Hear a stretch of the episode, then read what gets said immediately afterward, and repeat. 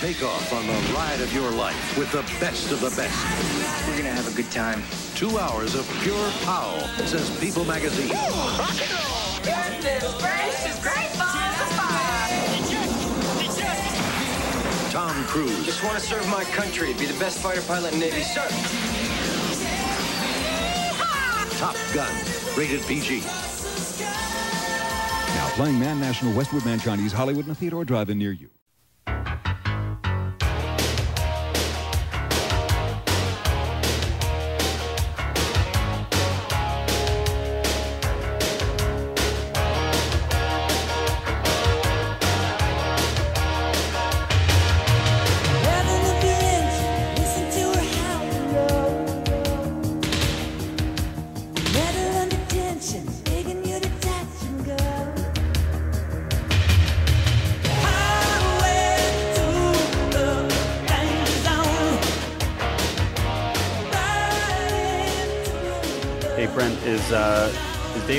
From watching the F-14s? He uh, he went down there a while ago. Uh, you know, last time I saw him, he's he's just uh, dumping the water from the buckets. So I think he'll he'll be right back. He'll okay, be right so in. he'll be he'll be up in a minute. Great. Yeah, Okay. yeah, Well, that's right. You know, uh, I, he'll just have to catch up. Welcome to an all new episode of Reconcinimation. I'm John Diner. Oh, and I'm David Munchak. I'm back. And, and I'm Brent Hutchins. And this is the podcast that takes a look back at some of our favorite films from the 70s, 80s, and 90s. And with the release of the long awaited sequel, we thought there couldn't have been a better time to look back at one of the biggest films of the 1980s. That's right, it's Top Gun. Top Gun. Top Gun.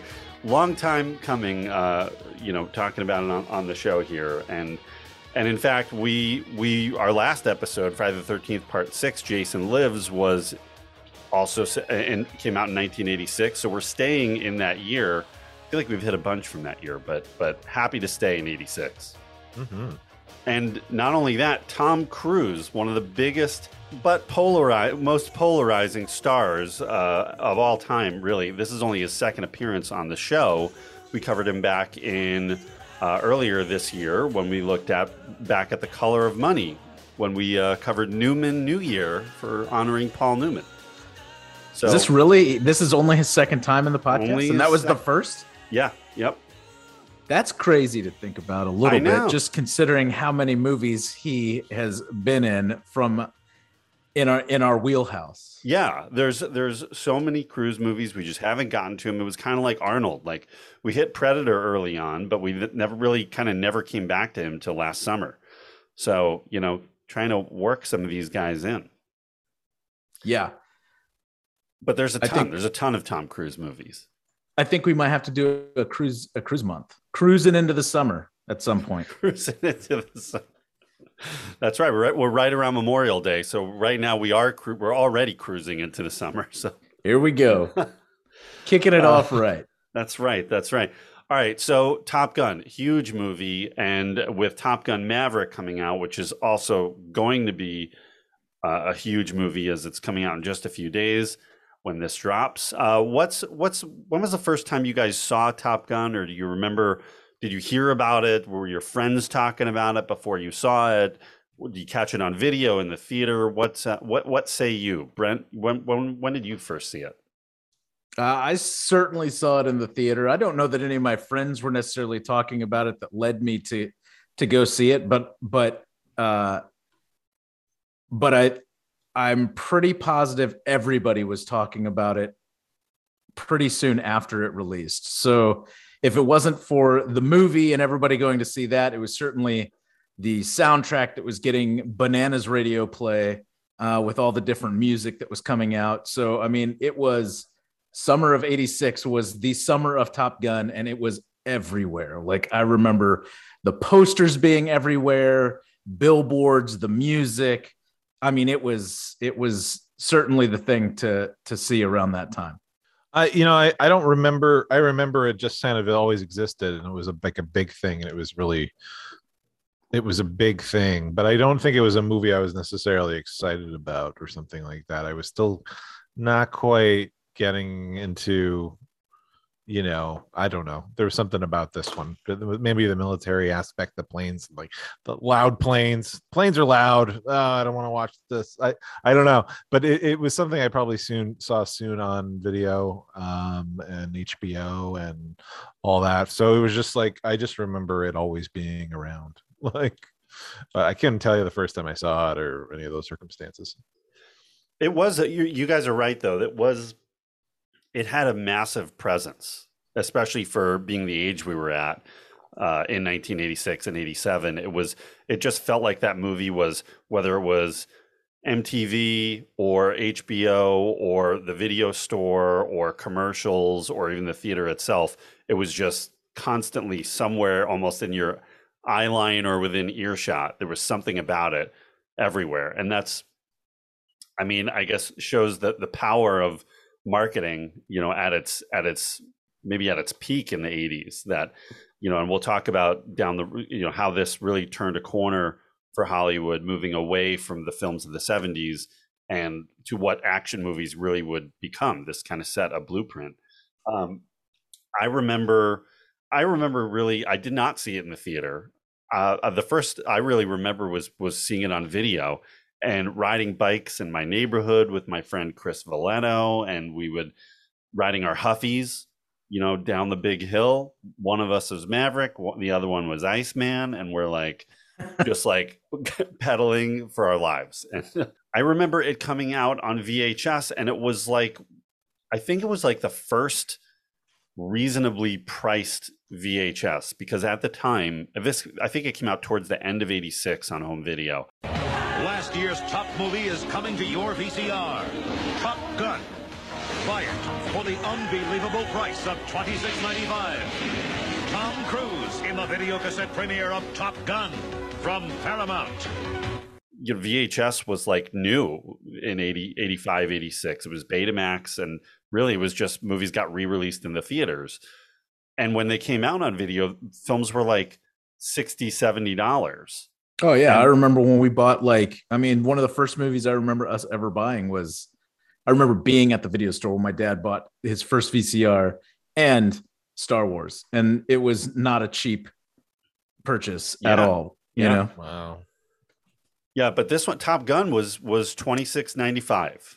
So suddenly wow. it was like, "Oh, now these are affordable." And then the that you know triggered the really the wave of VHS that would follow all the way through to the late 90s and when uh, DVD came in but that'd be like 60 bucks today. Yeah, yeah right?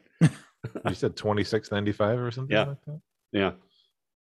That'd be so I mean expensive. it's it it's still uh, it's still a lot. I mean uh, when when I worked in the at Suncoast in the video store I think it was 20 it was 1995 by that point so it had dropped a few more but and that was like the standard price yeah the standard retail VHS was 1995 you had your 999s yeah. your 1495s yeah. 1995 and then 2495 was like the double tape oh uh, okay you remember the, those? For, the Forrest Gump release yeah exactly um, was the the Godfather was that on two VHS? Oh yeah, one, oh, two, yeah. and three. Oh my! Ten Commandments. You, There's a whole bunch of them. You get the whole six disc, six VHS set, the Godfather trilogy. Yeah, and it only took up an entire shelf. yep, for three movies. Display your proud collection of one movie. um, I I have always gone back and forth on Top Gun though. I I started out loving it as a kid. Then it kind of just disappeared from my my mind for a while. And then when I started working at Suncoast and really started absorbing cinema again, I, I re reapproached it in like nine, I guess it was 96. And uh, this is sort of after the whole Tarantino's thoughts on the movie kind of bubbling up and looking at it from a different perspective. And and then through college and, and after that, I really like I really disliked it. I just thought it was just so much just over the top, ridiculous, silly, um, you know, not much of a plot. What what we'll get into, and then coming around now, watching it, I like could find myself just find being like the kid again, and just kind of trying to look past the uh the the Navy commercial that the movie is, and just Sure. just kind of like having fun with it again. And Yeah. uh, and we'll we'll we'll come back to to Maverick towards the end of the show, but. So I'm I've been really back and forth on this one. I I got so frustrated with it. I ejected it from my collection at one point, and then now it's back. Now in. was that is that because you didn't like the movie, or was that more like backlash for Bruckheimer? Because Uh, honestly, like, it was it was probably backlash for Cruise because I remember especially okay. after the whole like War of the Worlds thing and the you know the the all the the Scientology and the jumping off the Sure. couch stuff and the, the Katie Holmes like craziness that was going on. It was I was like, you know what? I'm just I'm done with that movie and I, I don't ever need to wa- watch it again. Okay, got it. Because I feel like I had a little blip in my life where I didn't think this movie was rad, and it was more a Bruckheimer backlash than Mhm. than anything else. Just because I was like, oh my god, Con Air, like this guy's uh, everything. Him and Michael Bay, I'm just like, "Blah." Yeah. you know, like I not. I mean, I can go back and rewatch some of his stuff now, and I'm like, oh man, this is fun. This is great. Mhm. But there was a moment where everything they were pumping out after Armageddon, and I was just like, oh god, I can't even stomach any more of it. Like we gotta, I gotta get it out. But that was Yep. solely like the Bruckheimer Productions thing, and not to speak poorly to Bruckheimer, but it was just like there was so much, and there was such a look, and it was all so over the top. Well, there was That- there was a particular Did it for movie. Yeah. There, there's a particular movie that Bruckheimer was producing, you know, especially in the late 90s into the early 2000s. And it was a little bit of sort of rinse and repeat. Yeah. And, And I it- loved them all until I didn't. And then when I didn't love them, I was like, I can't even. Like, Yeah. get- take your Gone in 60 Seconds, take your take your Armageddons, take your take your Con Airs, and you can get, get out of here. Just take a hike, pal. The only one I've really come back to is The Rock, that I've, I've never fallen out of love with The Rock. Yeah, I love but The the Rock. others, uh, I'm, I'm still kind of like, yeah, I'm okay now watching those again. Yeah. There's there's too many elements of the rock that, that keep it keep it perched pretty high. Sean Connery, Michael Biehn, Michael you Biehn, know, right? That's all you have to say. Alcatraz, like, come on. um, but you know, in talking about this, it just this movie really got me thinking about how difficult it can be to kind of separate how much you loved a movie as a kid and then seeing it what we're doing on this podcast is we're looking at these movies through our adult eyes and do we still feel about it the same way or not? And it's kind of tough. It's you know we just grew up like loving a movie like this for so long and then se- seeing it learning things about it learning you know the inv- how it was made and and some of the the real reasons this movie got made it's like mm, that sours it a lot. But can you still kind of hang on to that fondness?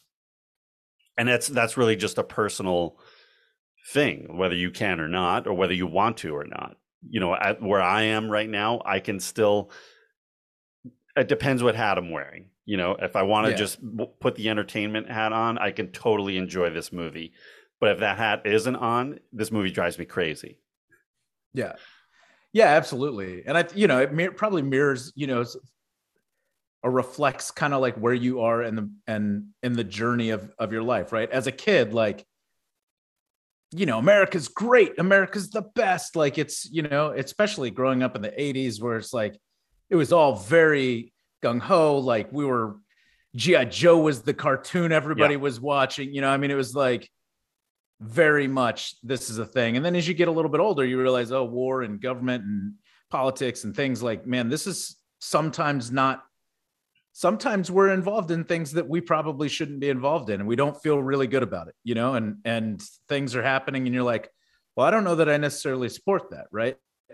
And you speak up about it, and you you know you have opinions about it, and then you know like you don't know what to do about it. You know you kind of are living through it. You you take it out on certain people at certain times and you're like man that's not right. And then you start talking to people in the military and you realize hey man these dudes are just doing their job. They're out there doing what they're supposed to be doing. They're protecting us. And as you get older you appreciate some of that as well. And like for me at least this is my journey in it is like I this movie's gone full circle with me just based on that alone. Is like, oh man, I grew up 80s America. This movie is like, I don't know if there is a more quintessential 80s movie on the planet than Top Gun. And so, like, I was a huge fan. And then, similar to you, John, like, went out to college, like, kind of learned some things, started thinking more for myself and less, started thinking more on my own and less about like just following what was fed to me. And so, asking more questions and realizing that a lot of this stuff wasn't right. And so, like, when you see a movie that is very much like a propaganda film for the Navy, you're like, hmm, how do I really feel about it? And then you grow up enough to be like, well, that's okay. Like that thing can exist too. And I can appreciate it for what it is and appreciate the good time that it is. And then you just kind of like, okay, for me, I let it go. I'm back in, watched it for this podcast.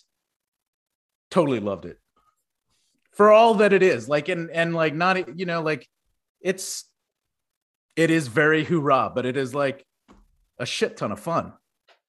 Yeah, I don't I don't disagree with you at all. Like I think you just completely nailed it. David, what are what are your thoughts on it? Well, like the way you guys are talking, it reminds me of there's this uh there's a website. It's it's it's the Onion, but it's essentially for women's media. It's called Reductress. Okay. okay. And there's a there's a headline that says, um, is uh and it, investigation is that movie really awesome or did you see it when you were eight it's yep. a good way to look at it yeah. and then you read the article and it's it's a little bit more of how like how awesome a kids movie is like that it's more about the adult like saying oh my god i love you know whatever kung fu panda or something.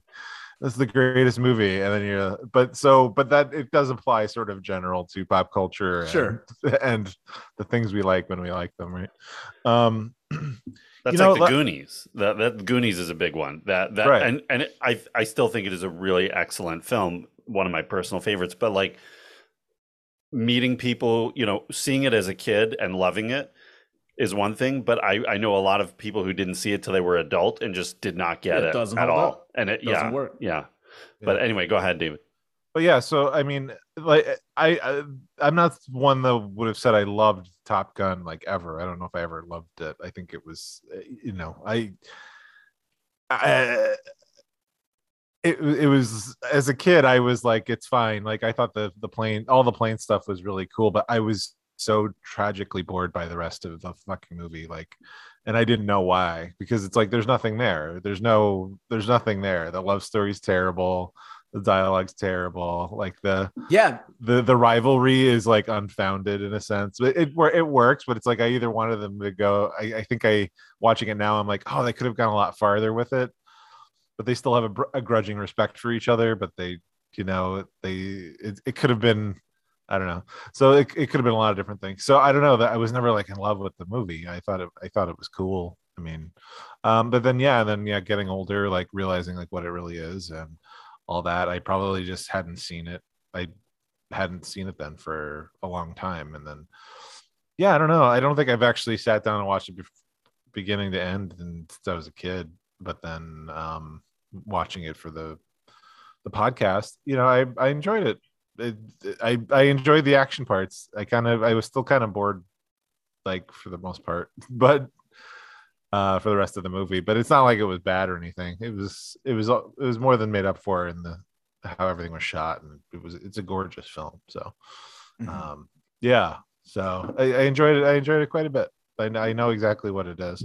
So it, yeah. it's it really is this mixture of like it's such an incredible technical achievement that you know honestly love him or hate him, that Tom Cruise would continue to do, especially in the last what 15 years. That you know he keeps with the Mission Impossible movies and with Maverick, like really ratcheting up the you know how these movies are made and the intensity level and and the practicality of it and you know you have to respect what they did technically with the planes and the way they shot them and using real planes and and you know at the same time it, it's it's frustrating the the propaganda aspect of it because it's so glaring even watching it this time, it was just like, oh my god, like it, they're just shoving it down your throat, like everywhere you turn, and then also not having that, you know, that that depth. I mean, the story is so surface level, really. Like the, the love story, the rivalry, like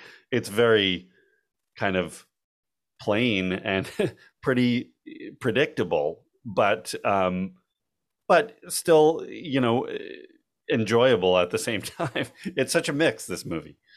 But let's talk about let's talk about the propaganda stuff because that's you know well, that's first and foremost in my mind when I think of Top Gun. I mean, this is a com- Top Gun is a commercial for the Navy. The Navy financially supported the movie, which is Yeah. documented, and They, they, put recruiting booths up outside the the movie Yeah. theaters when when it was Oh, playing jeez. for sure. yeah. I mean, they they supplied the the ships, the planes, the the aircraft carriers, all of that. Full support of the movie. They they approved the script. So, I mean, this was completely under their, you know, they weren't making the movie, but they had a, you know, they were the support system for it and were the approval process for it. But yeah, I mean, they they set up booths in the back of the theater or like right outside the theater doors. Yeah. So people coming out who were totally jazzed up that, oh my God, the military is amazing. Like that seems like so much like totally, you know, you're risking your life, but so much fun. So Right.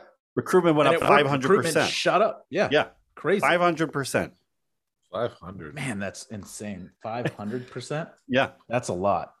it's uh, it's crazy. But this is what was happening in the in the Reagan '80s, really, especially for kids. Like we were getting hit, you know, weekday afternoons with GI Joe, which I loved.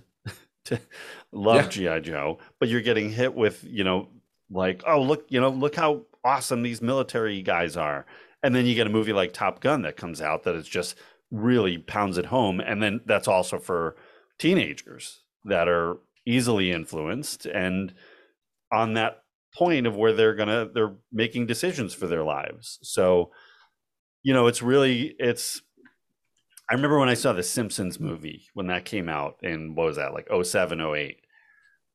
And you know, the theater was packed with kids, whether they should be there or not for a Simpsons movie. They were there. And all of the commercials like prior to the movie starting were all Navy, Army, Marines. It Oh, was really? all military.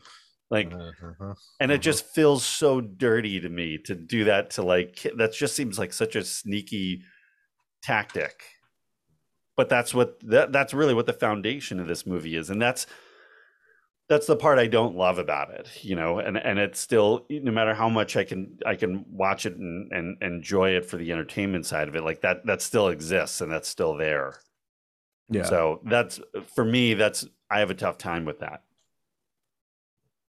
I get it, but like at the time, like recruitment in the military was dropping tremendously, you know, and like wherever your personal standpoints are, you know, like I grew up, my grandfather was in the military, you know, Yeah, like obviously, you know, so it's like, you know, there was a time before Vietnam where, you know, like the, I, I feel like it was more the norm for people to join the military out of obligation to serve their country, right? Mhm. And like then that started to die down in the 80s when things became much more like self-serving. You know, like people Yeah. were, you know, like kind of more focused on themselves and and all that. And so, you know, like I understand why they would do something like that. Yeah, like I think from our perspective where we are now, like it feels manipulative, but like it's marketing. You know, they're just Mhm. marketing for the military. And it's like everything, everything that's marketing is a bit of a manipulation. So, True.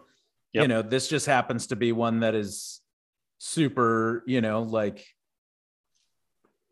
uh pro military uh you know uh, go america and, Well, and and- in the yeah. 80s at that time that was a a deal i think we're starting to see that a little bit more these days too you know kind of like uh I, I feel like there's a bunch of movies that are coming out that are much more kind of like pro service pro military and i don't you know like they don't offend me. Like i'm like yeah man like these people are putting in their time doing their work doing that stuff and you know like i i respect their service for for what they've done to to protect our rights even though like i might not necessarily agree with everything the government is like doing you know? But in the 80s nobody was thinking about that and they needed people to join and this was the movie that was going to do it and it worked. 500% is ridiculous to think about as an increase in Yeah.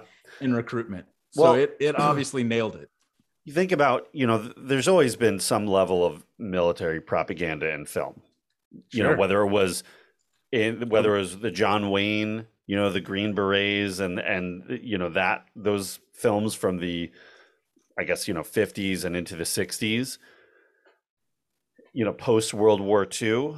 And then Vietnam sort of changes that. And that's you know, obviously we've talked many times on the show about the the Hollywood, you know, new Hollywood and its view on government and questioning and and the way Vietnam was such a mess and you know people were down on the military um personally and it was expressed through film that you look at movies like The Deer Hunter. It's like why would you join the military after seeing something like that? And Apocalypse Now and you know so uh coming home.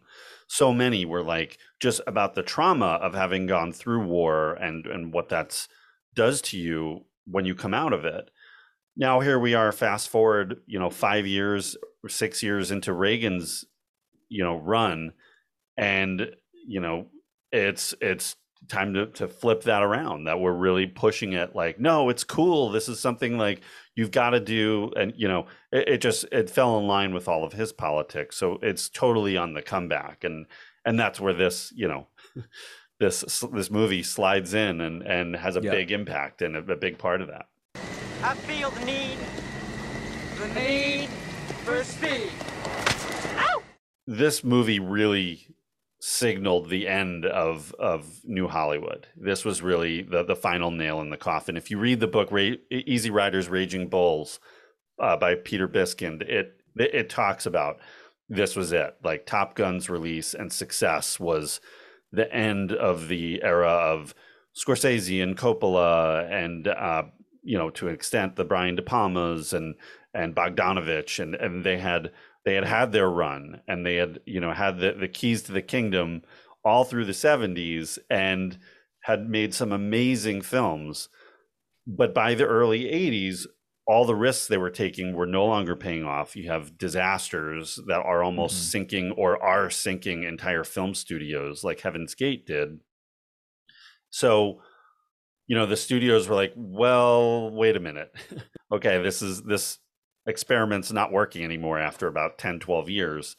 So you know it was it, hollywood's trying to figure out what what to do next. And what they turned to is just blockbusters that make a ton of money. Right. And plot got- thin not necessary. Some of them yeah. Uh, and some not so much like you know beverly hills cop huge hit. Love the movie. Ghostbusters huge hit. Back to the future huge hit. All all great films and then you get top gun which is just you know as these guys are you know having their sort of last shot these auteur directors are having their last shot and most of them it's not working. Even if you know spielberg and lucas are sort of separated from everybody Sure. because they you know went the realm of the the popcorn movie successfully in the 70s but you've still got obviously scorsese hanging around you know his career is kind of like taking a, a dive downwards but he'll level off and come back. And we've talked about some of those movies with uh, the color of money and after hours and the king of comedy. Like they're you can look back on them and really respect them now. But uh, but you've also got the rise of Arnold Schwarzenegger and Stallone and Eddie Murphy and Bill Murray and, and, and, you know everyone's just becoming so so much fun to see their movies. And and they're starting to gear towards through Stallone and Schwarzenegger military minded movies that um, now this is boom this one just slams it home like this is the kind of movie we're making you've got Simpson and Bruckheimer Tony Scott Tom Cruise all just beginning the peak of their careers. So in- interesting time in film, you know, whether you were sad to see the 70s films go or not. Right. Well, it- because it's it's what how much is going to be brought in per screen per week per you know there's only so many theaters right there's only so many seats so it's about what's uh what's getting the what's getting the big cash right it's Yeah, I mean, theaters just want to sell tickets. Like, you know, Yep. like they want people coming in to see whatever's going to get the most people in. That's what they're interested in putting in the theater. yeah Yeah, and how many times can you run that movie in a day? Yeah.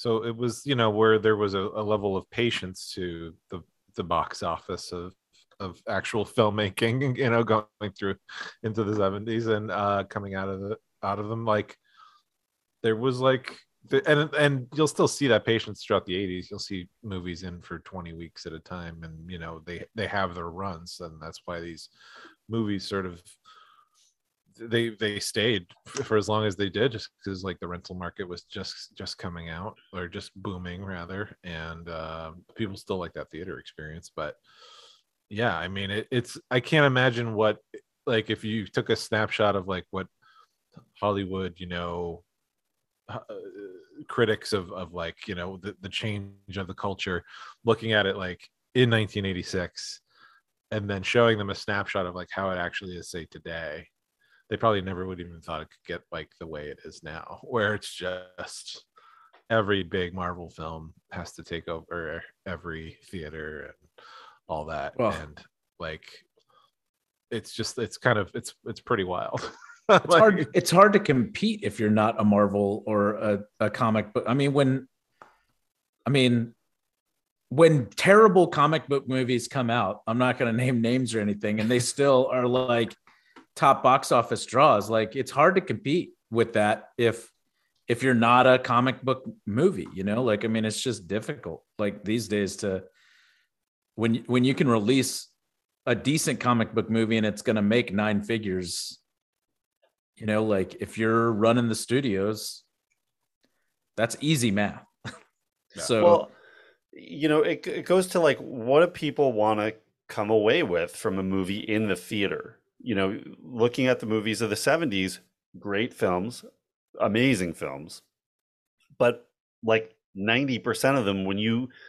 walk away from that movie, you don't really feel great. Like you, you Right. respect the movie, maybe your love of cinema goes up, but like, you're not going you're not like your energy isn't up you're not jazzed coming out of that theater so when these movies start coming out in the, the earlier first half of the 80s i mean at the peak of which was back to the future i would say just like and ghostbusters beverly hills cop i'm going to keep naming those movies rocky 3 you know you're leaving the theater just totally pumped up in a good mood high energy wanting more of that you know Yeah. and that's again like them manipulating you but uh you know and and that's that's again this is where where top gun falls in and just falls in line right with those kinds of movies right and that holds today like that's why you know good or bad everyone's going to go see those superhero movies in the theater um and well yeah i mean there's a sense of spectacle that you gain from the venue right if you go see those in the theater right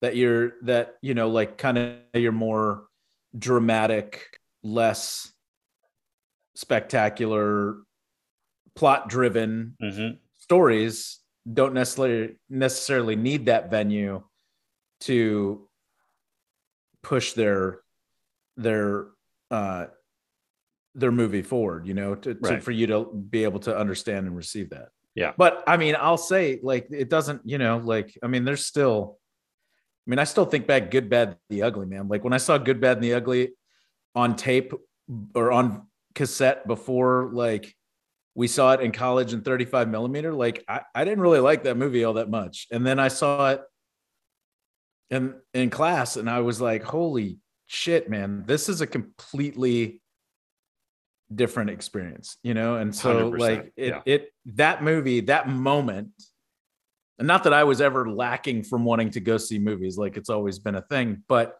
that solidified it to me like the difference between the two. And if you can't like replicate that in your home theater setup whatever it might be like there's definitely a reason to still go to see well all. I, I think all movies should be seen in a theater if possible. You know, that's that's the way to watch those, absorb and really surround yourself in the world of that movie.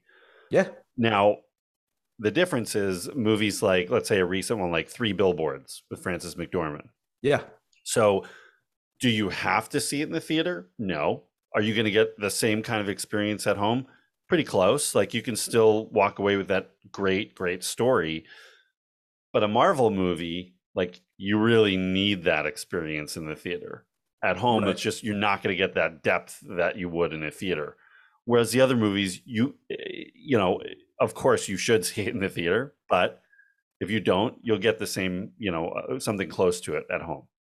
Yeah. So, but the, you know, the two guys who really, uh, separately from Spielberg and George Lucas, who really figured out that formula is uh, Jerry Bruckheimer and Don Simpson, who were rising stars through the early part of the 80s with especially with uh, Flashdance with Beverly Hills Cop that they Right.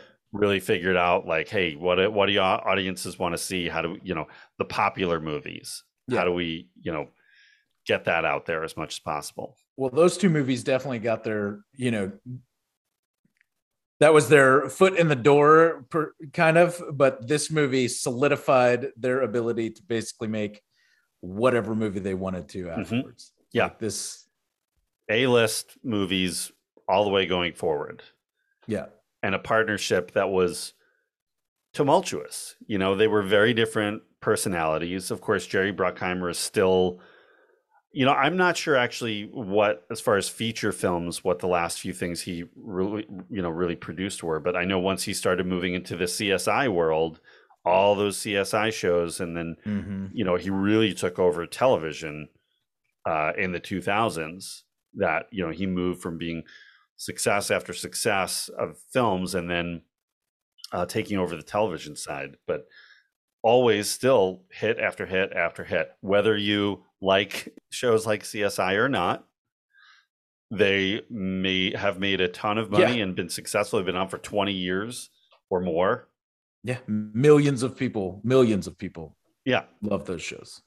and and Don Simpson was sort of you know they're both they're different they were different kinds of business people that you know Bruckheimer seemed like was all business all the time Simpson was had a wild lifestyle that he he was a party guy and he got very into he was a little more high profile at the time and Bruckheimer was sort of the more of the behind the scenes guy but Simpson got very deep into drugs and and just all sorts of trouble that would come in and out of his life uh, until it until it ended in early '96. Uh, and their last film they released under the Simpson Bruckheimer name was The Rock, and he had uh, he had passed. Was it or was it Enemy of the State? no? Was I it think The Rock? I think the last one, yeah, because they have Okay. that logo that was you know the two it was the two lightning bolts Yeah. Yep. one for S- Simpson, one for Bruckheimer, and The Rock was the. It's a whole thing that that was the last one, and then it just became Bruckheimer, same logo, just one lightning bolt. Okay. Uh, Got it. But uh, you know where this let's talk, let's talk about Top Gun specifically, where where this story came from, and uh, Bruckheimer was had read an article called Top Gun in California Magazine that was all about the lives of the the fighter pilots at Miramar uh, Naval Naval Base in San Diego, which was nicknamed Fighter Town USA, and it basically described the lifestyle that you pretty much see in the movie. And immediately said, "This is this is a movie right here. We got to do it." So that kickstarted uh, hiring Jim Cash and Jack Epps to write the script, which which did change over time. You know, there was there was without getting into the specifics of it, there was very different stories over over time, and they they weren't as happy with the script in, initially, but eventually kind of worked it through and and got it there, especially after they hired Tony Scott. Now, where do you guys stand on Tony Tony Scott films? I'm a fan. I mean, I I don't know that I love all of them, but I like I like this movie. I like Days of Thunder. I like White Squall. Um, Oh yeah, he did White Squall. Forgot about that. Oh that. yeah, I love White Squall. That's Yeah. a that's a that's a hidden gem. Um so but not all of them are great. You know, I mean, I think I think he's hit or miss. Yeah, I- Um, I, I think he's oh. a. Are you a D- David? Are you a Tony Scott fan? Anyone's jump out at you that uh, that you love or or don't love? Uh, you know, I've been entertained by some of his films. I'm not saying they're. Some of them, I think, like again, I, when I was younger, I loved like Last Boy Scout. I used to love as a kid, and then I Right. watched it as an adult, and I just thought it was awful. Uh, I'm. I guess I'm more or less like you know. I'm. I'm cool with Tony Scott. You know, I'm not like oh I love like I don't know. I've seen some of these films, and you know he's fine. Yeah. Like, um. Enemy of the State, good. I love Crimson Tide. Crimson Tide is Right. way up there. A lot of that is you know performances by everybody in that movie. Yep. You know, top to bottom, from Hackman and Denzel to like Gandolfini's in it, and and you know a great a great role prior to The Sopranos. Um, True Romance. yeah, we talked about True Romance. Yeah, Yeah. Which is a killer movie. and you can find that in the archives at www.reconcinimation.com if you want to check that episode out. But uh, Tony Scott is the the brother of the legendary Ridley Scott, and uh, had only made one movie to this uh, at this time. It was called The Hunger. It's a vampire movie. I'm sure everybody listening knows of it if they haven't seen it, uh, starring David Bowie. But that movie was was not a hit, was not a success. Um, so he kind of fell back on what I, I think uh, something that he'd always have in his pocket, which was uh, as a commercial director, and you know, did a, a lot of the big you know car commercials that you'd see in the '80s were. You can always kind of tell like Tony Scott a style of lighting, you know, and Top Gun is like really prevalent with the you know the the blinds half open and the way the light is shining in. It's a very particular look. Uh, and there was a commercial where a Saab is racing a, a jet.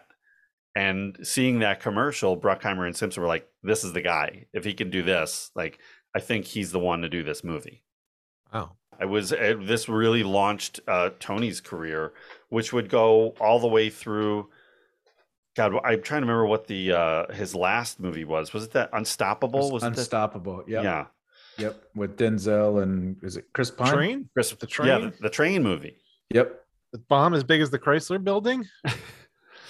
But uh, yeah, and a sad, you know, a sad ending for for Tony, who who took his own life on I think 2013, maybe Yeah. 13 or 14, and um, you know, uh, it's a loss. But uh, he, um, you know, certainly made some movies that are going to stand the test of time over the course of his career. So, but um, so Tony Scott's involvement was, you know, key in in the style of the movie itself, the pacing, the energy, uh, you know, the editing style, the the obviously the performance of the actors, all kind of generates from him, and you know, I think on on that, you know, on that level, especially with the technical stuff on this film, like hits it out of the park. Yeah, absolutely. I mean, it's it's uh th- those qualities that he brought to the filmmaking is part of what makes this movie such a fun and, and wild ride. I mean, it was it was really his filmmaking that that brought the whole I mean, it's brought you into the cockpit of of the fighter jets that, you know, and and when you see that, like it is a thrill ride, man. Like, I mean, it is, it is, it's, it's essentially he did to to flying in the cockpit what what uh was done for Bullitt in in you know car chases, Yeah. you know, and it's like it's it's awesome, like getting to sit in there and see it. I mean, you never had anybody really had such a up close and personal kind of view to to the acrobatic nature of fighter pilot Mhm. you know of of the fighter pilot world uh, and he really kind of was able to to put you right in the seat Yeah, and just it just the intensity of of the dogfights in the movie are just so well done. You know, that's really what like the, the, strength of the movie is is those action sequences. And I don't I don't recall seeing a movie with that level of intensity, you know, and, and action and just really like like your anxiety is so high as as that you know those Yeah, I mean, you're going through those scenes like you were that- that strapped to a rocket. Like it's like I mean, you feel like you're strapped to a rocket in a Yeah. lot of it. I mean, there's you know a real kind of power behind uh the speed and the and the nature of the vehicle right Yeah. like it's its own character within the movie and it's um you know i mean i think it's exhilarating Yeah, and you know, with all the things about this movie that you know Simpson and Bruckheimer and the marketing of it, and you can you can set it up, but it's got to be the director who comes in and you know really, really puts that stamp on and and makes it the the the film that it, it's going to be. You know, they're the ones who are ultimately responsible for it being a good film or a bad film. You know, you can market it brilliantly uh, all, you want, but if the if if it's not there, the story is not there, or whatever, the you know some element isn't there, it's not gonna it's not gonna hold up. So, right um, you know, a lot of the credit, and I don't feel like I always feel like he's sort of the one left out. Like they credit everyone credits Cruise, you know, for for this movie, and then Simpson and Bruckheimer, but you know, a lot of it is is Tony Scott, and it's not his choice. The uh, for you know the involvement of the military, like that part does not involve him. Like he's just like actually making the movie, telling the story. right right right Well, the dogfights like were so. I, I I guess they had to be pretty innovative, right, at the time. Just the the intensity of that, and like the just the, just enough of that technical speak of like how these guys are telling each other everything, and it just it feels so real because it, it is such a they're up in the air. It's so visceral, and you and then you hear them over the radio to each other, and you're just like, oh, you're that's the that's the closest you're ever going to get to like what a real dogfight looks like. You know, not Mhm. just these yeah the war movies, the static shots of just the plane going like this, Yeah. like that, you Yeah. know, um, Yeah. or just faking it with like you know zoomed in, kind of rumbling, all that. It's like no, you, like this stuff was. They had jets chasing other jets with cameras pointing at each other, and like just fucking looking awesome. Yeah, I mean they had they had cameras in the in the cockpit with the actors, and, and it was it was shot on Super 35. They that was the only thing that would fit fit in the cockpit without like falling over and needing to be held by somebody. So yeah, Yeah. really And they had- innovative. yep. and they had like military consultants and stuff like that and obviously they take liberties throughout the movie to make it more you know hollywood excitement and all that stuff Sure. so but but yeah like the military consultants and stuff like that certainly i'm sure uh weighed in on on the jargon and and helping kind of sell that component of it so that so that it did have that kind of sense of realism that you're talking about david Yeah, I think I think there were certain obviously creative liberties taken for sure. That Yeah, yeah. there's no way the military would allow some of these wild moves, especially that Maverick's doing, and you know, going up, you know, inverted the, the whole inverted and flipping the guy off. Uh, you know, like that- Right. that, would never happen. But buzzing buzzing the tower Yeah. like those kind of yeah those Yeah, I don't think those sorts of things really happen. Yeah. But but for a movie, come on. yeah, Gotta buzz Uh, the tower. That's a whole joke. How is the guy gonna spill the coffee all over himself We- and be all angry about you this? know, shout out to uh, a fellow podcast that follows us and comments at us uh, uh, every so often. Their their show is called Buzz in the Tower. There you go. So there you go. Sorry, Goose, but it's time to buzz the tower. Now, let's talk about our, our dear friend Tom Cruise. Welcome back to the show after uh, it's been a few months. Because I was inverted. Tom's back, and you know we talked a lot about his where he stood in Hollywood on our Color of Money episode, which you can listen to in the archives at reconcinimation.com. But uh, he wasn't the first person they approached. Really, they went after Matthew Modine, who's coming off of Full Metal Jacket at this point, and is another, and I think Vision Quest, and is a uh, a, a real a star with real potential through uh, at this point in the 80s but you know he he couldn't get past the um you know the political nature of the of the film and the military's involvement and he just thought it was kind of what it, what it was was a recruitment video for kids that he couldn't get on board with. So he turned the movie down. And, uh, you know, really like it would have been interesting to see had he taken the role, where would his career have gone? Because always a successful actor, always working, mm-hmm. but wasn't the household name that clearly Tom Cruise became. Yeah. Well, and Tom Cruise wasn't even sold on the movie at first. Like there were several like passes at trying to get him to sign on to do it. A lot of work had to go into like making adjustments to things. He had to weigh in on certain things mm-hmm. and do some rewrites and and things like that. And you know, it's funny to think about that there's all this like time and effort putting put into trying to to polish the script for this thing and it's still lacking so much plot but but it's a real thing and it took a it took them quite some time to get him to to sign on yeah, it took I think four times they went to him before he actually yeah. said yes. And of course, wow. he's coming off of some really interesting movies that at some point in the life of our show, I'd like to cover the. We know, definitely pre- got to talk about Legend. Yeah, well, Risky Business, All the Right yep. Moves, Legend. Uh, bef- before all those, he did The Outsiders, and Taps, which was yeah, and tap like Taps is love Taps and um, that's an intense movie. A, a, yep. a, Sean, another intense early '80s Sean Penn movie, but yep. that's Cruise's first first role, I think, for first you know decent size.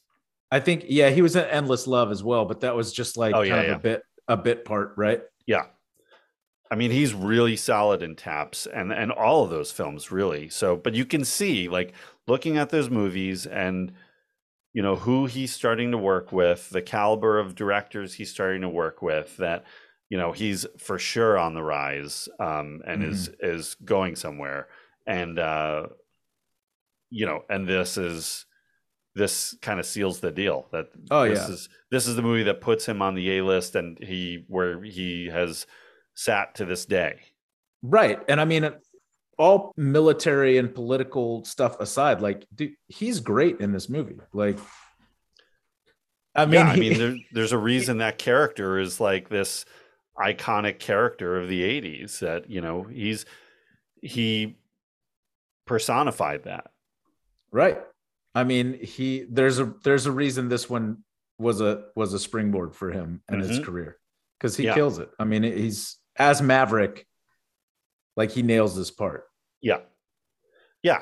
Um, and he's had great performances over the course of his career. There are there are you know a number of roles that are just he really really nails it. There's also you know there's there's there's misses in there too like anybody who's who's had a career well, of that length. Right, but if you look at his credits there's so many more hits than there are misses. I mean I'm not I'm a fan. I like myself some Tom Cruise. Like I, I'm, I will go see a Tom Cruise movie, but I would not see the sequel to The Mummy. I will pass on that, Tom. If you They're decide to make that, that movie, yeah, they're not going to make that.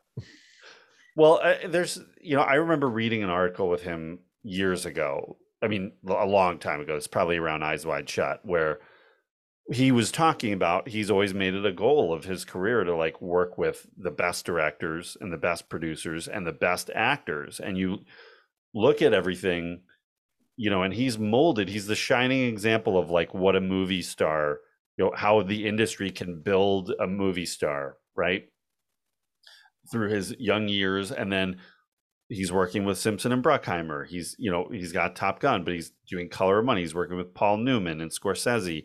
Then he's working with Dustin Hoffman and Barry Levinson, and then he's working with Ron Howard and Robert Duvall, and then Stanley Kubrick. And there's just so many of the top people in the in the industry that he surrounds himself. And again, it doesn't always uh, doesn't always work. Wasn't there like Knight and Day? Wasn't that the Cameron Diaz movie? And yeah, but that's not. I mean, listen.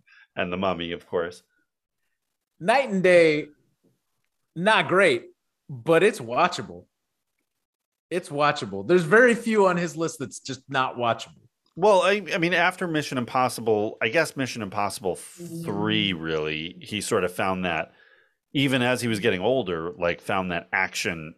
Oh, he definitely, reach. like, that yeah, there's certainly a a formula that you see in a lot of a lot of his movies, starting with yeah, Mission Impossible three. I think is I mean Maybe two. yeah, but two is like man. All right, we don't want to get into two. Well, It's yeah, but after Jerry Maguire, like you don't really see, you know, maybe Magnolia is in there afterwards, but but which is an amazing performance, I think. Yeah, I mean, he still peppers things in that are not. I mean, you got Rock of Ages in 2012. That's like out of context for a lot of Oh, that yeah. stuff. So I mean, like he peppers other things in, but there's certainly like when it comes to his action movies, you know, like your Mission Impossibles, your Jack Reachers, your, you know, I mean, Edge of Tomorrow, like Great film. there's oh, it's a great film. I just rewatched that again like two weeks ago. That movie is fantastic. I really hope the sequel actually happens. But yeah, uh, there's certainly like a bit of a, a formula to what he does, but he still pumps things in there. Like American Made is out of, you know, like that's that's a little different, but totally watchable. You know, I Mhm. mean, he, I don't know, man. Like I have a hard time like not liking this guy's stuff. well, Like, he always the he Mummy's always- just really bad. Yeah. I don't know if anybody saw it. If you did, you know what I'm talking about. That's but it, the only thing I've ever heard about it. I saw the trailer. That's ugh, all I needed. The Yeah. you know he always tries to have in each of his movies he tries to have something memorable. You know, some there's a scene that's like usually in the trailer, but it's some moment of intensity that is gonna you know really like you, you have to see this movie. You have to see how this scene. You know, it's him really hanging out the side of a plane, or him really climbing up the side of a building, or in a helicopter I'm- that's like going down. You know, yeah, I'm on board for seeing this dude who's almost 60 years old, like pull this freaking crazy shit off. Yeah. Like, Well, we're going to come all the way around to Maverick uh, towards the end of the show. I Right. will say, I have I have seen Maverick. I I was fortunate enough to go to a, a special private screening, and uh, I will try to keep it spoiler free, but give you sort of a gist of it. So, but we'll we'll come back to that. I heard you Um, throw some shade on War of the Worlds earlier, and I'm curious about that. But Oh, I'm not a fan. Not a fan at all. time. Yeah. you got to go back and rewatch it, man. It's not that bad. It's pretty good. I think that's um oh there's a well, there's so many worse movies, but for I don't think it did what it could have done at all. It felt like so to me it felt like it was just uh you know that that was like half of what it could have been. Thought it was. He felt like a layup. Yeah.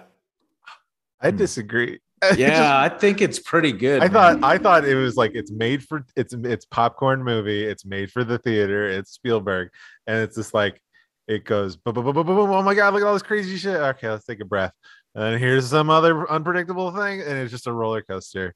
And I was like, Yeah. uh, and like you know, the camera just doesn't stop. Like I was just like, it it felt different. It didn't feel like a Spielberg movie. it's it's interesting. No, I'm, I agree It with felt you. like a cruise movie. Like we're just going in it. Like yeah. I didn't buy Tom Cruise as a deadbeat dad at all. I was at like, all. Yeah. No. like I'm like this. That's in terms of like giving his characters flaws. Like he can't.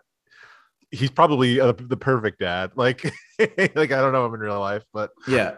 it just, I mean, it he- it just It's funny because John, when I first saw it, I felt like you do about it. And I know we're not here to talk about this movie, but I just wanted to bring it up because I heard your shade and I wanted to talk about it. but it's precisely at the point. Like this seems to be the tipping point. Is where the world's. I probably Yeah. like pre Yeah. cruise and post cruise.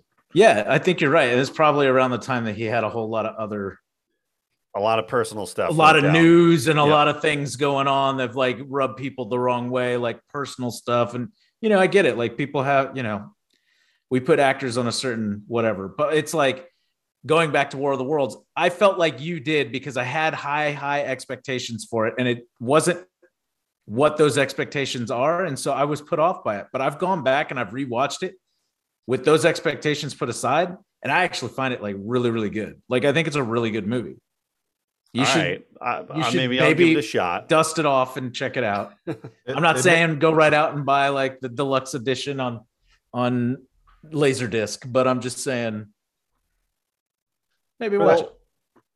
for that tumultuous time of cruise too it's such an interesting that's such an interesting little thing because it's like if you think 99, Magnolia, Mission Impossible 2, Vanilla Sky, Minority Report, which was huge, right? And then a cameo in Austin Powers, Last Samurai, which had its own, then Collateral, which is great. Like Collateral's awesome. and then Yep. War of the Worlds and Mission Impossible 3. And then it was like, oh, Cruise, nobody knows. And then he did Tropic Thunder. And then like, everybody was on Team Cruise at, after Tropic Thunder, I think. Like that was it. Yeah. Yeah, well, I mean, part of why he's polarizing, and we're just going to talk about it here, is is you know trying to separate like the personal side of Tom Cruise and the religious beliefs and and everything that comes with Scientology, and whether that's something you're on board with or not. Um, you know, trying to separate that from the an actor who's giving a performance. So, uh, you know, I've gone through periods where it's really hard for me to separate the two. I'm trying as as I get older, trying to, and I do it all across the board with sports. You know, because we we do the star thing with athletes, obviously that you know everybody's human, and and just because they can you know dunk a freaking basketball doesn't mean that they're a really great person outside of that. Same thing for actors. So Right. try to look at like, okay, this is for their acting performance here. What you know, are they bringing it? Are they doing? Are they doing their job versus whatever's going on outside? So I'm trying to separate the two now, um, and be better about looking at it that way. That you know, and then and then it's up to me whether that's somebody I want to give my money to or not. Right. Yeah, I mean, I guess it's interesting because beliefs are always like such a interesting kind of kind of topic. For me, like, yeah, as an actor and his movies, he's like 98% success rate for me. And I'm uh, like, I'll go and I'll watch a movie that he's in, and I'll feel pretty comfortable that I'm going to go into that movie and I'm going to see something that I'm going to walk out and be like, that was a lot of fun. That was incredible. Like there were some things in there that are just like, wow, like how did they pull that off? And I'm it's like exciting as a movie watching experience, which like in the world that we've already talked about, where it's like always this rinse repeat, like comic book stuff. Like, even though Mission Impossible is a little bit rinse repeat, like the practical nature of the of the things that are being done on film I find absolutely captivating, hmm which is like the spec the spectacle of Marvel or sorry of comic book movies in general. I I find entertaining, but like they're all there's nothing about them is practical. They're all digitally enhanced and they're beautiful, and there's like the skill that's involved in creating what's being put on film is like mind blowing. But like to have someone literally hang off the side of a freaking plane or to, you know, like those are the movies that's that's where I get excited because people aren't doing it anymore. You know, and like growing up in the 80s and the 90s, that was done a lot more because computers weren't something that we could like lean Mhm. into as heavily. yeah. And so when you see those now, like, man, I'm gonna go support just so that we can see more of that. You know, it's it's part of why I mean, like, like I'm not a huge fan of the movie Interstellar, right? Now we've talked, I think, a little bit about it before in the past, but I love that everything about that movie is practically done hmm and like everything about it is like tactile and feels you know like rooted in reality in a way. And it's you know like i i miss that sometimes. And i know with his movies like you're gonna get that. And you're gonna see somebody put their body like on the line for these like bananas kind of kind of performances. And it's like okay like i'm gonna back you for that. Yep. as a person like i don't know that i'm gonna go hang out with you. You know like i'm not gonna want to go like grab dinner with you. Like we're not gonna like me and your kids are not gonna hang out. Like probably not you know like we think two different totally things you know but hey man like i can still support what you're putting out there as your job you know like i think you know as a person who consumes entertainment as much as Mhm. i do like i will i will buy into that Yeah.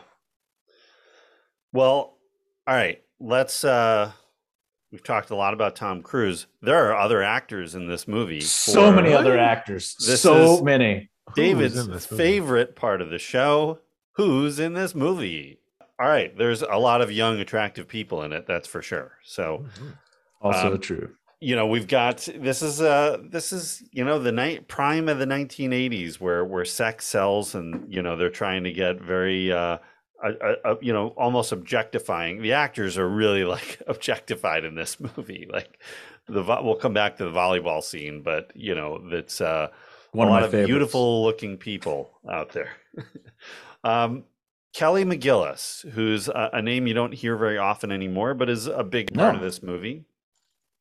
Um, as she was just coming off of Witness, which is a huge and brilliant film uh, from 1985. Right.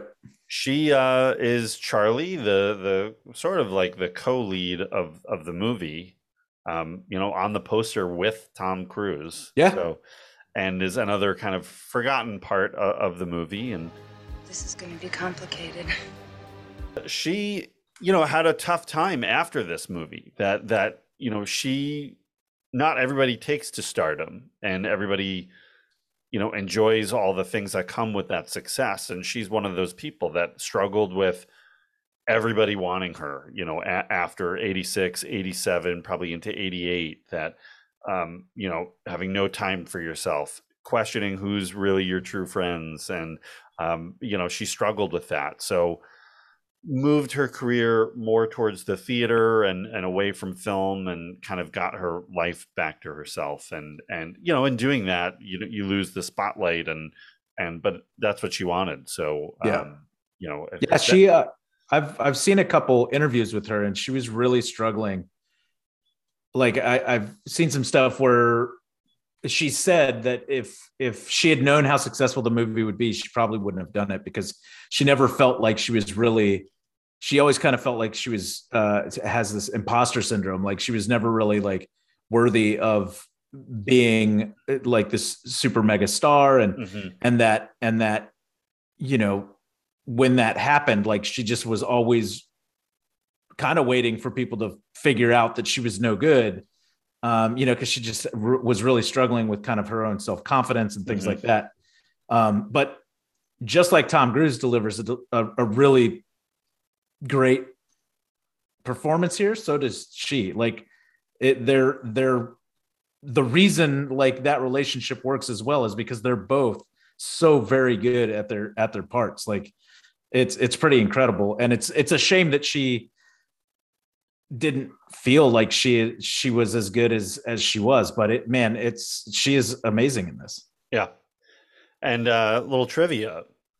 She was dating in real life was dating barry tubb who plays wolfman at the time. So i think there was some difficulties with that you know. Little love little Yeah. love triangle. Yeah.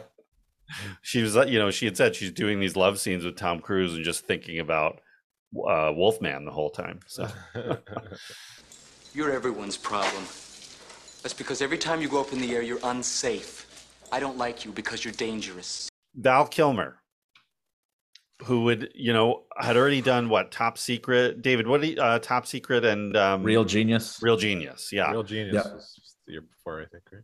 So, and, Yep. and believe it or not, like he did not want to do this movie. He was forced No. into doing it. He was under contract to Paramount and he was put on this movie. And uh, really, I think this movie, I would say this over the ones prior to that is really what sort of launched him. I'd say so. I mean, it took his career in a completely different direction. I mean, like Yeah.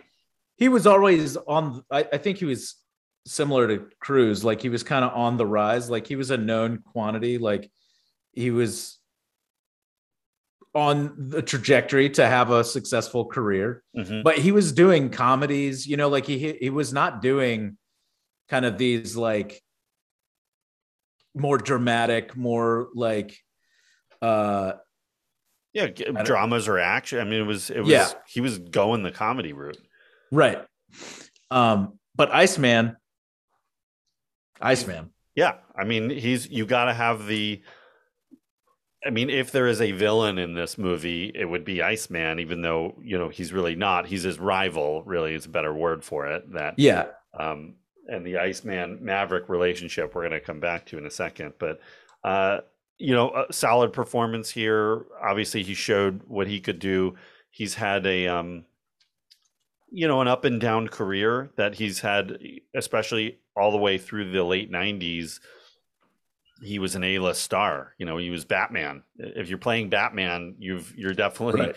at a certain level, and then the Saint, and then uh, you know Doctor Moreau, and some of these movies are big releases that are just not not hitting after successes like Tombstone and The Doors and Thunderheart and um, some of those films that were were bigger hits. But uh, you know, and then his career kind of got a little lost in the 2000s, and you know, you see him as the villain in MacGruber and doing more independent kind of movies and hearing a lot of stories challenging to work with and and and a lot of difficulties but then recently you know getting his uh was throat cancer wasn't it Right. that that Yep. really um I think changed his life. I have I have not seen Val the documentary. Oh, it's on good. him, It's but I very good. Yeah, I hear it's amazing It's very good.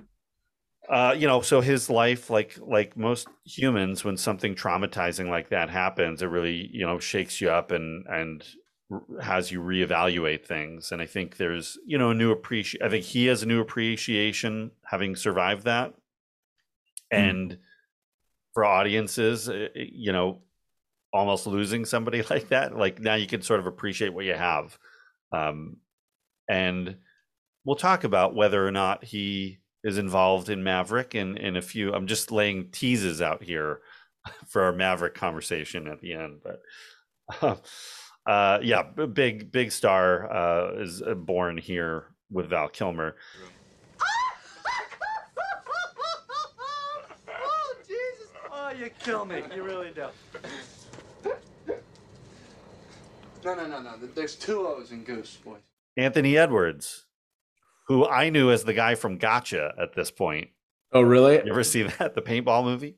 Yeah, yeah. I knew him from Revenge of the Nerds, and a, Oh yeah, I- yeah. of I, think he was in a couple other things that came before this. But yeah, he was Fast Times. He's in. yeah, Fast Times. Yep, exactly. but you know this again solidified a, a career that still goes to this day and and uh, has had a long successful career especially his years on er and other shows and he's you know he he continuously pops up but goose was just uh, you know was set up to be that lovable sidekick character that you as an audience member like you're going to like him no Oh, yeah. now watching it now how do you feel about goose do you feel like he's still that lovable guy or do you seem kind of kind of cheesy that's that's he's exactly that guy. He's he's he- he's got the quips. He's he's he's too clever. He's too funny. Yeah, You know, he's, he's the the- wingman. Yeah. He's the perfect wingman. Yeah Yeah. yeah and it's a setup it's all a setup that like you know this is the guy you're really going to identify with because you know guys like this or maybe you are a guy like like goose you know maverick is not like a real person you know uh whereas Goo- goose is that identifiable one so Sure. um yeah it's that great balls of fire scene that that is Oh, the it's one great. it's just cringe to me though like it's so oh, really? I love it. well you still do that when we go out Uh, every time. Yeah. Every time. That and uh, you lost that love and feeling. That's uh yeah that's the one right you there. love the the bar serenading it's if there's one thing about you it's If you're gonna get me to go to a bar these days, that's all that's happening. that's um meg ryan so this is uh an early early appearance for her i think Yeah. after this would be the presidio and then pretty quickly is when harry met sally and that's really what you know oh inner space don't forget that um you know that's when she really hits the a list but I don't know. You know, I, I don't really like love her character in this movie, but it is it's kind of cute to just see her pop up and really such a side character. yeah, there's not much to her character. I think she does fine with what she has. I mean, I do like the scene between her and Tom Cruise when she's Mhm. talking about Goose and how he loved to fly with, you know, like I Yeah. think that that's, you know, that that's probably the meatiest thing she has in in here. But Yeah. um, you know, I think she, I think she's great. you Yeah, know, there's there's there's not much to the character until that scene. Yeah, for sure. Finally, she has something to do. Um, and a lot of other great actors in this movie. Some some of my favorites, uh, Tom Skerritt, who we've covered here, I think a couple of times, and Michael Ironside, one of my growing up as a kid, he was one of my all-time favorites uh, from V mostly, and then later would see Total Recall and and Scanners and and so many other Starship Troopers and um, so many other great performances, but solid guys. James Tolkan from the Back to the Future movies, Rick Rossovich's Slider. We talked about Barry Tubb, Clarence Gilyard Jr. from Die Hard and Walker Texas Ranger. I mean, come on, can it can it get better than that? Uh, John Stockwell, who would go on to have a big directing career, Adrian Pasdar, who we we talked about in our Near Dark episode, and last but not least, the uh, one of the first appearances by a very young Tim Robbins Mm-hmm. as Merlin. So, you know, you've got your War of the Worlds is is a Top Gun reunion, really. Um, going back to Michael Ironsides real quick. Have you ever seen a movie that he's in? It's from '82 called Visiting Hours. Mm-mm. Holy shit, man! This is the first introduction that I had of of this guy, and I don't want to give too much away, but you got to definitely check it out. He plays a crazy ass guy who kills people in a hospital. You might remember the poster. The poster is like the this the silhouette of a hospital with the uh like the the lights the windows like the lights on in the windows of the the hospital and it's a Mhm. skull anyway there's a scene in there always like it sticks in my head and i like uh, this is the movie that that i remember him he like Yeah. shoves this racquetball in this lady's Oh my god. mouth and like suffocates her it's terrifying Oh geez. All right. yeah so anytime this dude pops up that's what pops in my head and i'm like i of never want to hang out i'm never going to play racquetball with this guy ever in my life This is visiting hours. yeah visiting hours you got to check it out Da- David's literally buying it on uh on Looking at it Amazon right now. yeah William Shatner in that movie. I don't remember William Shatner in that movie at all. I only remember Michael Ironside. That's the only like I don't know anything else about that movie except he's in it. He's crazy and he's got a racquetball. And Oh boy. I don't know, I felt like he was on TV all the time when I was a kid. Like I saw it more than more than Feels- once. Feels like maybe a USA movie. Yeah, I feel like you'd see It that. could quite quite a quite possibly. Yeah. Or a TNT like late night kind of movie. Yeah. Oh, it's a Canadian movie. Yeah, definitely at Up All Night USA. USA up all night. Yeah. Hi, I'm Rhonda Shear, host of USA Up All Night. I was I was definitely an up all night kind of kid. So Um, let's talk about so the story, the plot, the story. It's all things being equal, the plot's pretty damn thin in this movie. I mean, really, like there's no even like there's no mission that they're even going on. It's all just practicing. Like these are practices that they happen to run into, you know, MiGs. Do you feel like you're missing it though? Like when you're Um, watching the movie, do you feel like you're missing not like it all still kind of it all still kind of flows into itself rather Yeah, seamlessly and you're, you're, without you're not wrong. You're not wrong. There's just like, are there really stakes in this movie? Not, not really. I mean. No, I mean just the Russians at the beginning and the end like Right. but it's not like know. they're going on a mission to attack them. You know, they. No, they- but that's yeah. No, absolutely. But that's what makes like kind of, you know, the Iceman and Maverick relationship interesting, you know, and then obviously there's the whole like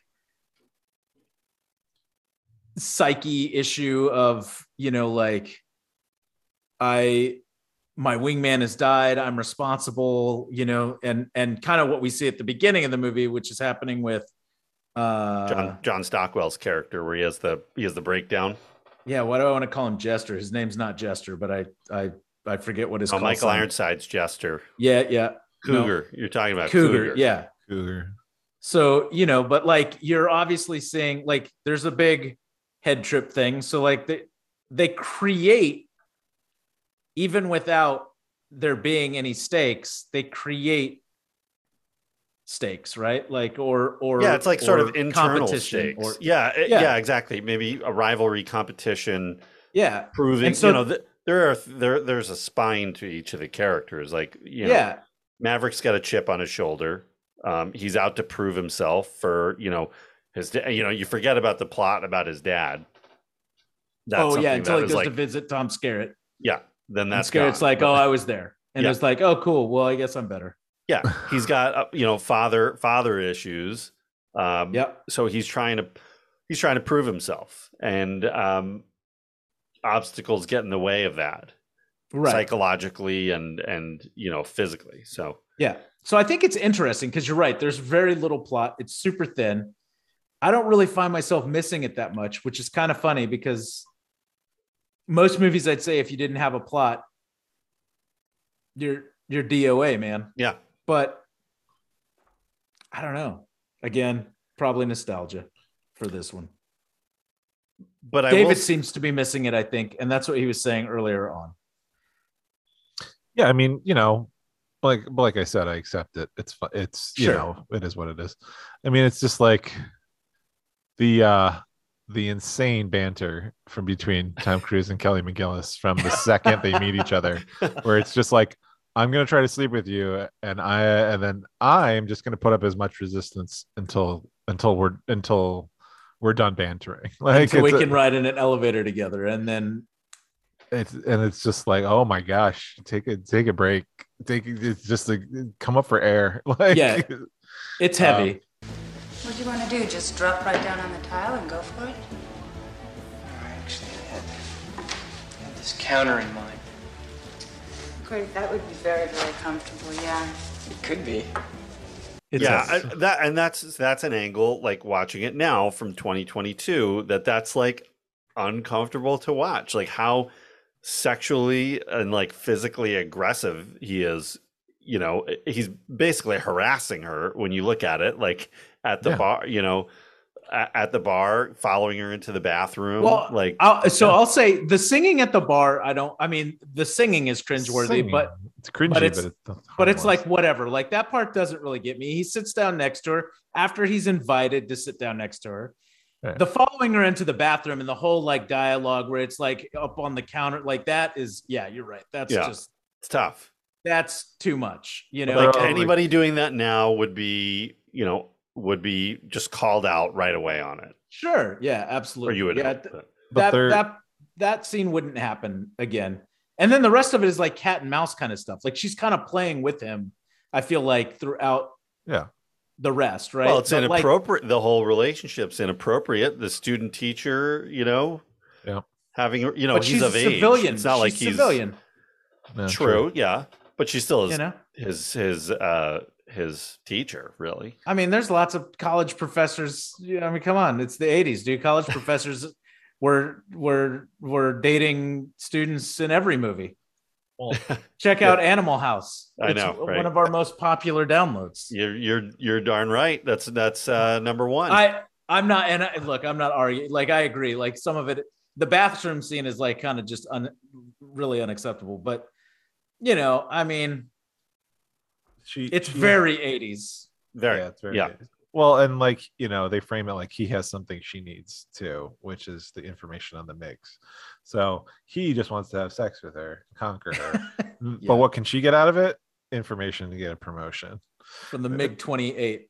Or So what, is that she- what it is? MiG 28. yeah. i guess yeah and so they're all smiles the whole time like it's all banter like the whole time like it's just a game we both are aware of the game We gotta try to outsmart each other Well, who's gonna slip up and think- let let the other kiss the the other like it's it's wild Who's gonna take whose breath away? That's the real question that Berlin wanted to know. Think about that elevator scene that that was added way Yeah. later on. That's those are reshoots, and and Uh-huh. think about what that relationship would be like without that scene. I mean, that's I think that, scene is key. important. I think It's that scene important. is really important. Yeah, Yeah. I agree. Without Without, that, it, it like doesn't it is. Yeah, it is. It is. Her character is re- like, unfortunately, like I think, I think that scene validates a lot of what has been happening throughout the rest of it. Mm-hmm. Yeah, right? you And need so- that scene, and and uh, you know th- there that scene was done like months later. Her hair Right. was like dark brown by that point. She was That's shooting. why she was in the hat. Yeah, that's why she's That's wearing the hat. She's she was shooting a movie called Made in Heaven, and he was on Color of Money, which is why his hair is all wet and matted down because he had the pompadour Oh yeah. for. Color of Money. So, they both had to leave those movies to shoot, you know, shoot that scene. But Yeah. uh, No, I Yeah. think who, what, whoever decided to add that scene in, that was a very good call. I think Yeah. that was on. I think it was a Bruckheimer Simpson call. Yeah, I- that works. That, was a very good one. Yeah. It's a very necessary scene. Now, I'm going to point out too, not necessarily, and uh, I mean, you guys can speak up if this is your point of view on it, but in the mid 90s, there was a mo- movie called Sleep with Me that came out, starring, I think it was co starring and produced by Quentin Tarantino, where he Hmm. proposes a certain theory about Top Gun, which is that it's, it's, it's got massive homosexual undertones and it's about a love story really between Iceman and Maverick and whether Maverick is going to uh convince himself that he's a heterosexual or admit that he's actually a homosexual. And he you know, it's like it's like a I don't know, like a 5 minute scene in that movie where he goes on this tirade where he raises certain points of you know like it's the cat and mouse game with with uh charlie who has a man's name right? Or quote unquote man's name. That you know it's not until she starts dressing like a man that he starts to he starts to you know really come over to her. And it's whatever. He he has a list of of of points he's proving now that's tarantino who Sure. loves his theories about things and i'm not saying that any of us agree with that i'm just pointing it out there because that was that came on my radar about this movie after that because i was such a big tarantino fan in the 90s that like oh is that oh yeah I mean- like looking at it through that lens i don't know Sure. I think you can put any kind of spin on anything you want to if you if you you know cherry pick the right moments and and decide to to do so. You know, like I mean the volleyball scene is freaking hilarious no Yeah. matter what the driving factor is behind it. It's stupid as all get out. But it's like whatever, you know, like it's also quintessential 80s. You know, like if you Yeah. talk to the filmmakers, they put that in because it's a movie about a bunch of dudes flying jets. There's gonna be like, where's the interest for any ladies to go see this movie? Yep, absolutely. So they put a whole bunch of, you know, fit dudes glistening in a volleyball scene, which you know, yeah does it fit in the movie? Whatever. Like, is it? I don't know. Again, do I think Tarantino is onto something? I think if you want to analyze things a certain way, you could probably find whatever kind of argument you wanted to support that. Yeah, I think that's that's the that's the the fun way to look at this. Or like, oh, this movie's so so gay in that way. There's the the undertones, the you know the. It's like yeah, there's always, but you know, and if, if we're being real about it, there's always like a level of homoeroticism with you know straight men and their, how good they are at things and all of that, like this sort of the posturing. Well, there are many, that. and there's several like half naked at least, you know, and like real intense moments between those those characters. And Yeah, I mean, Yeah. hanging out in their towels after showers. Yeah. Like, it's, it's, wet, it's riddled. muscular, you know, Yeah. just hanging around the locker room, taking your time. Sure thing. Yeah. Well, if you- if you want to hear all about his theory, you can check out Sleep with Me or look it up online. But uh, Tarantino loves his theories. He sure does. Yes. Um, another another element to this movie that uh, I think is, is so crucial to it is the soundtrack.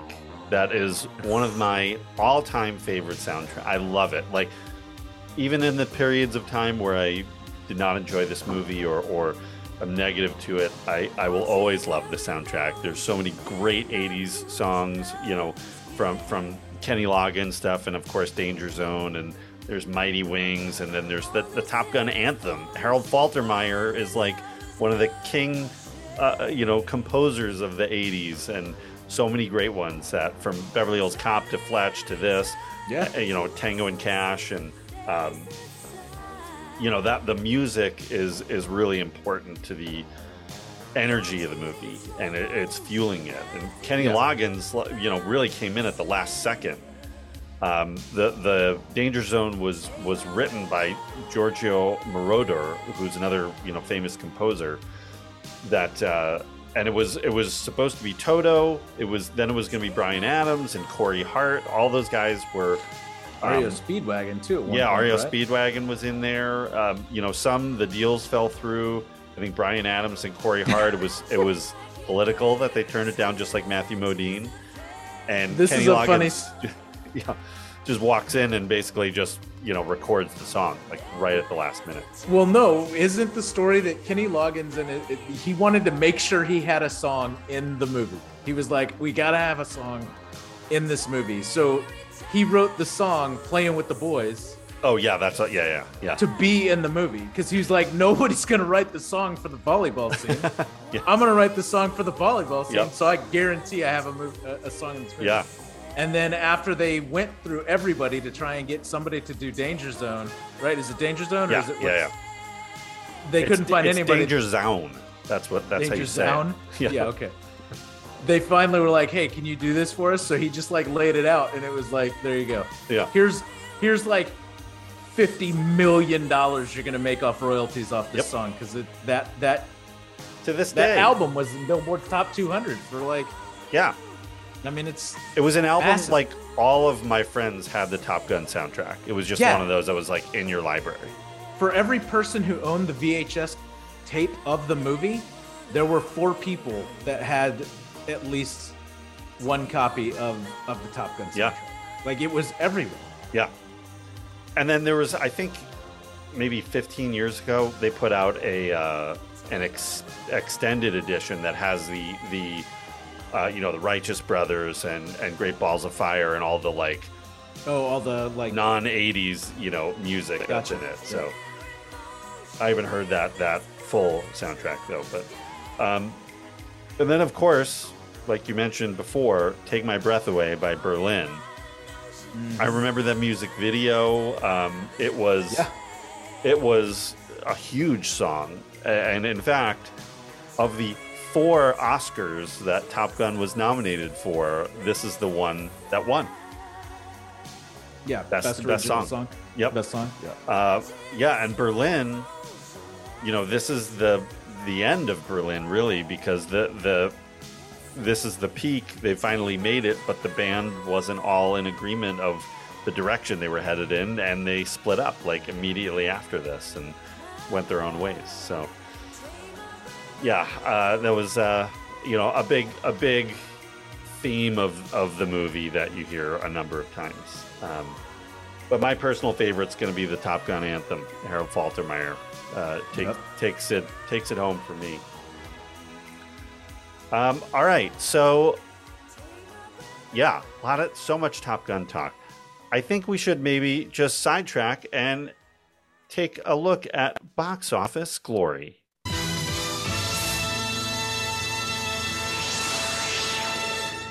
Perfect. So Paramount needs a big hit at this point. We've talked a lot about the Friday the Thirteenth movies being sort of the the savior for Paramount. That was the guaranteed hit that they need they needed to recoup some of the losses.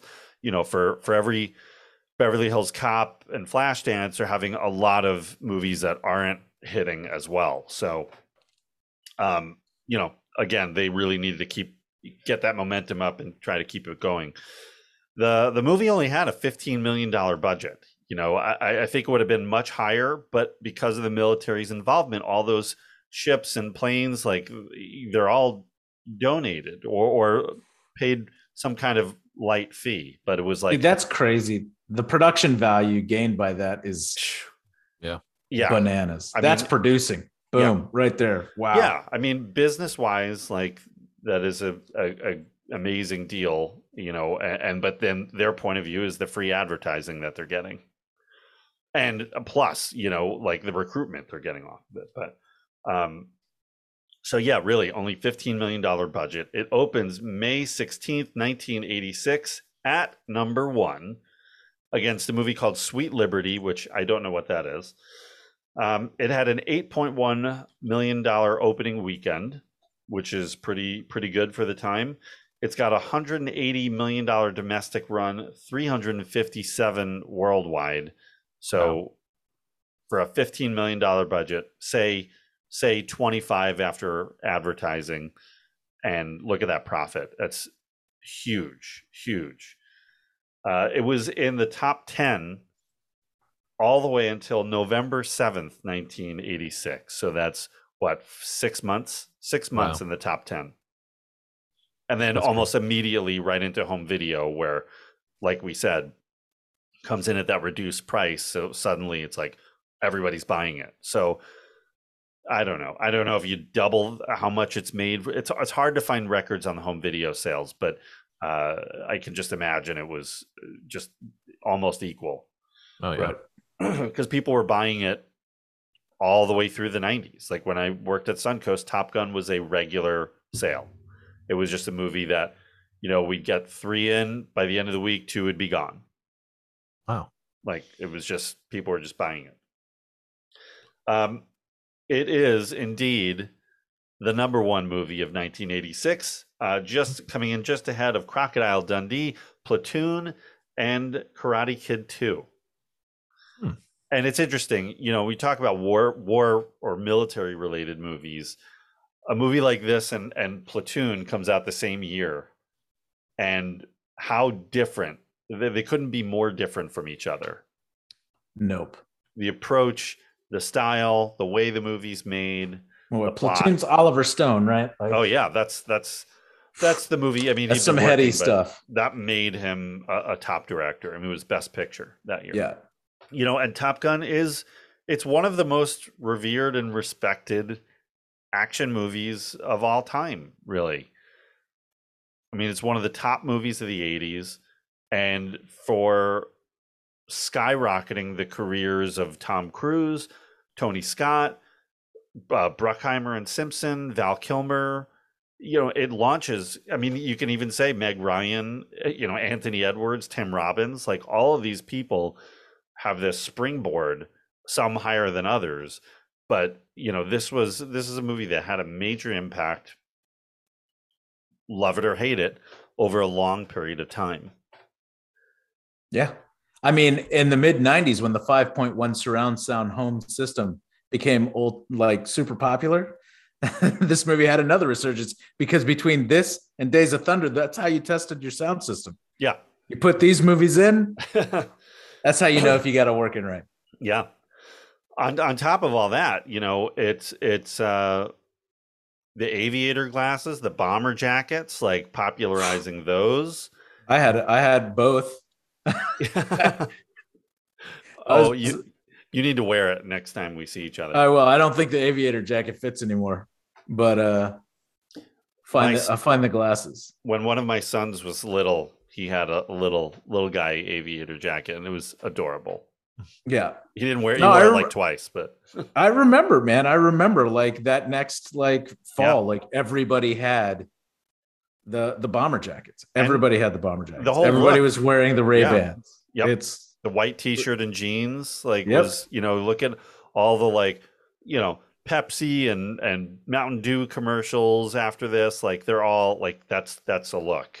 yeah, It's usually like on the weekends when I'm home, you know, just fixing my motorcycle. Like that's Yep, what with I'm your cigarette too. pack rolled up in your sleeve. Yeah, yeah, Yep. Yeah. Just you know, in the garage working on Working it. on your ninja motorcycle. Yep. uh, but you know, if it weren't for this movie, we would never have been, been given the gems that we got in 1991 and 1993 with the Hot Shots movies. So, uh, thank Man, you or for. or or the Iron Eagle franchise. oh my Let's- God! Yeah, yeah, Can't forget that. yeah. That was another classic.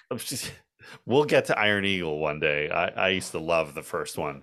Yeah, man. Louis Gossett Jr. I'll Yeah. take I'll, we gotta do more of his stuff. Yeah, I have not had him on the show yet, but but uh, you know, this Top Gun's the definition of a popcorn movie. It it um, like we mentioned earlier, it it what was started with Star Wars and Jaws like really got cemented here that this this is the new formula. This is going to work.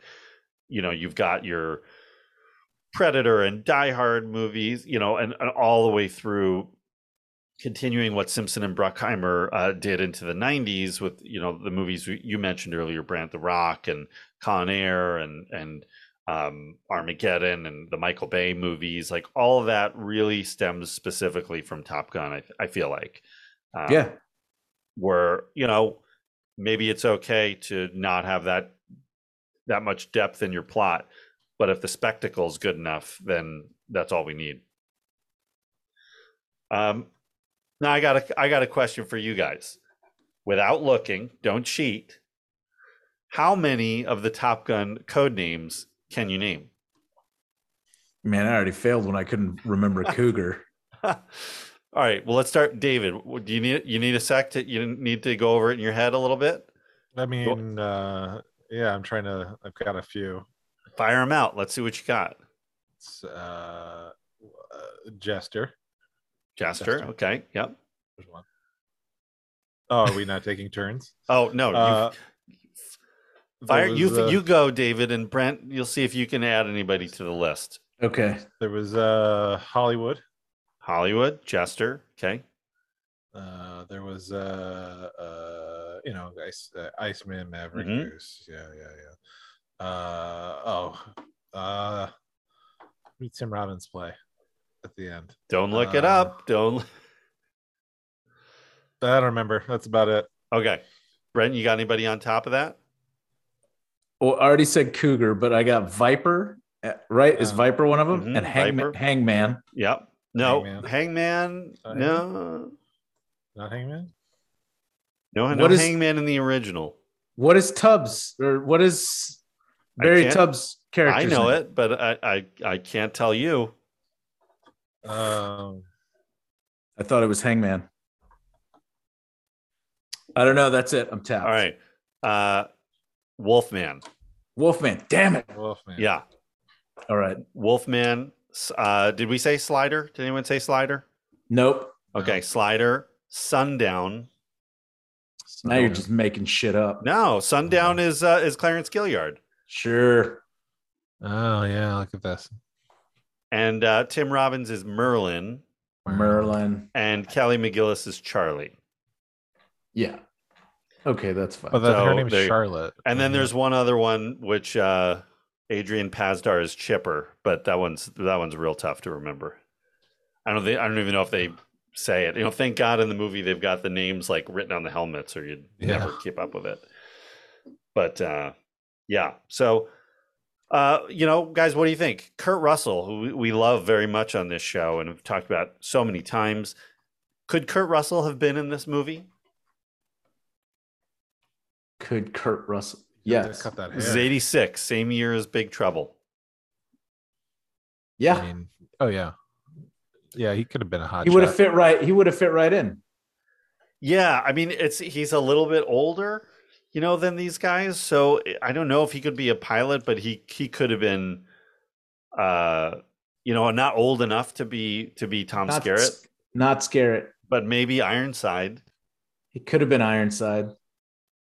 You know, maybe Ironside, maybe maybe even James Tolkan's character. You know, the character doesn't have to be like older, Right. but I could definitely see it. You know, uh, a, uh, maybe Kurt Russell with that backdraft look. You know, the short hair, kind of sweaty. There you Yeah. go. Yeah.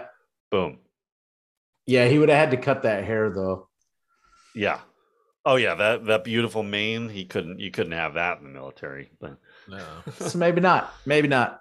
um. So overall, uh, what what's your uh, your quick thoughts? Uh, how how has it aged for you guys? I mean, I feel like I laid it out there earlier, early on. Like I loved it as a kid. You know, my dad had his pilot's license. I grew up around airports. We had a lot of pilots in my in my childhood. You know, uh, a friend. I have friends that are pilots. So, you know, like growing up in Houston in the '80s, like it was pretty pro USA and and military. So I was all in, man. Like this this movie, the soundtrack, the movie, like all about it. Then as I got older, kind of, you know, stepped away for a minute, but coming back, rewatching it, man, I loved it. I was like, wow. It brought back a lot of memories. Yeah, yeah, you're on board. Yeah. All right, David. What are, what do you what do you think? Your quick thoughts. Yeah, you know, it's it's it's fun. It's it's it's fun. It's fine. I can see how it doesn't. There's certain things that don't age well, but it's not so cringy.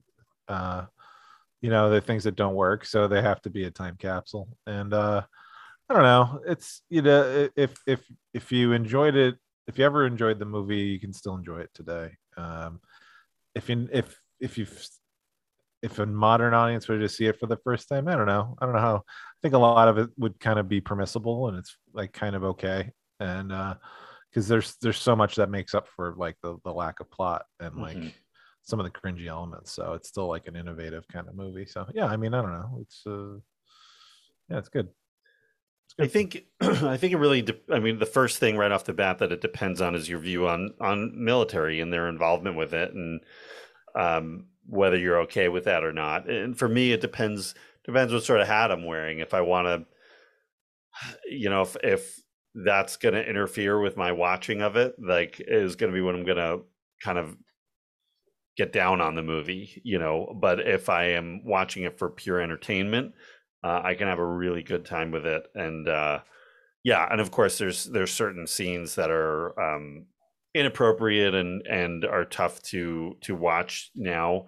But it is it's a it's a time capsule, and like all movies, you can't change that. Um, so you know, for me, it just depends depends what hat I have on.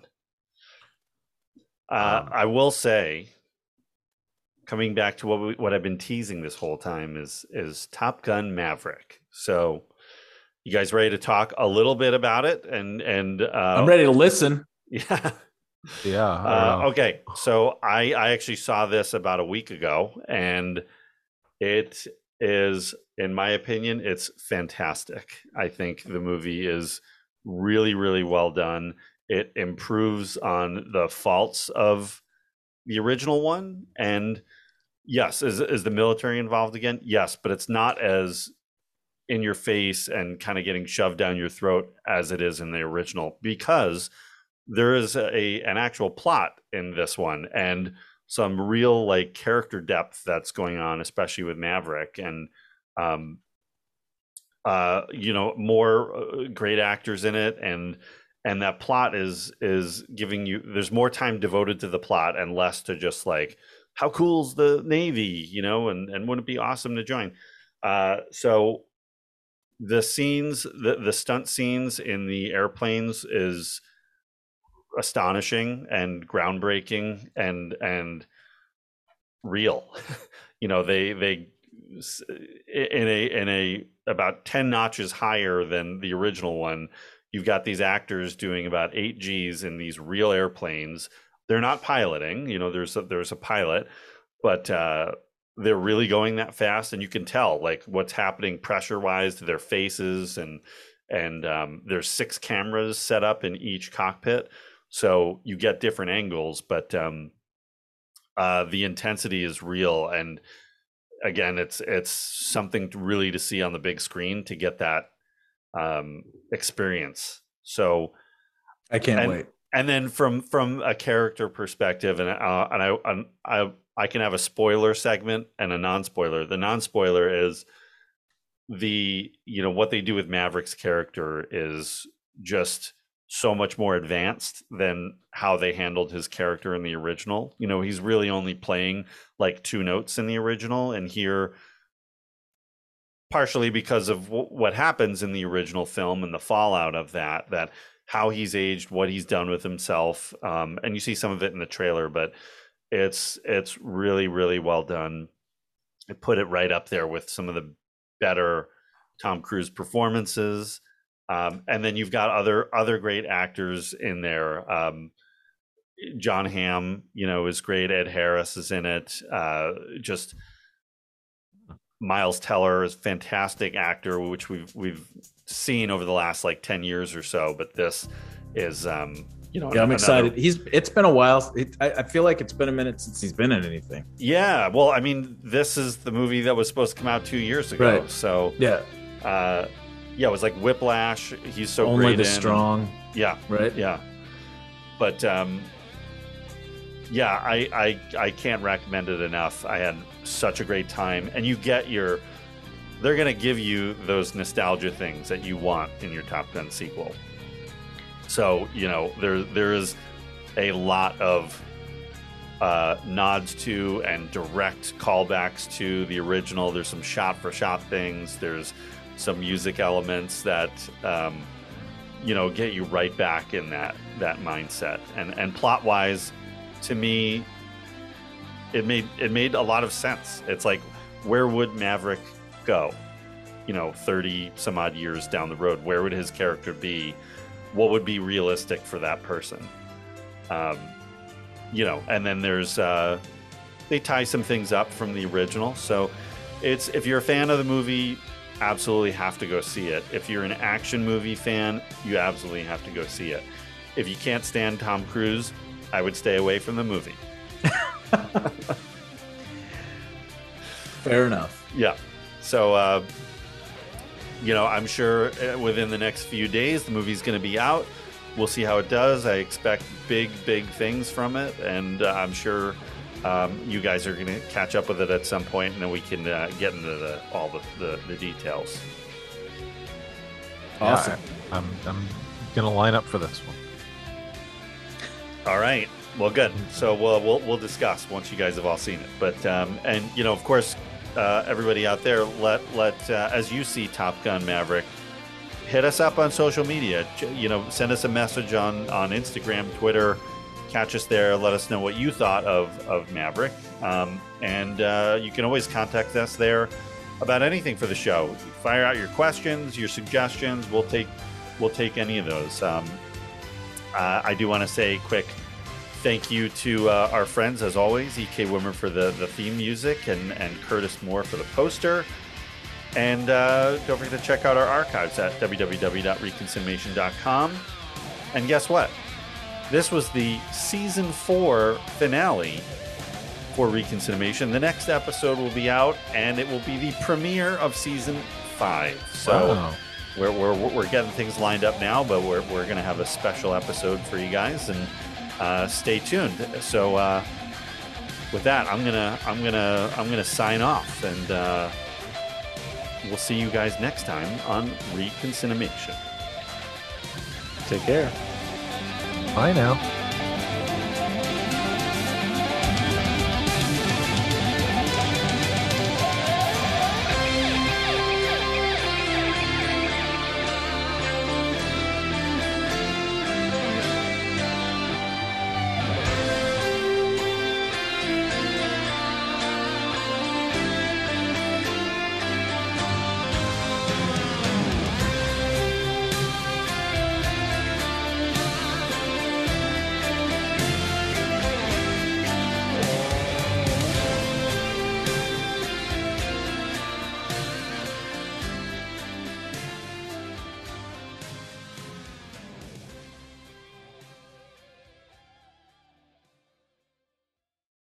Son, your ego is writing checks your body can't cash.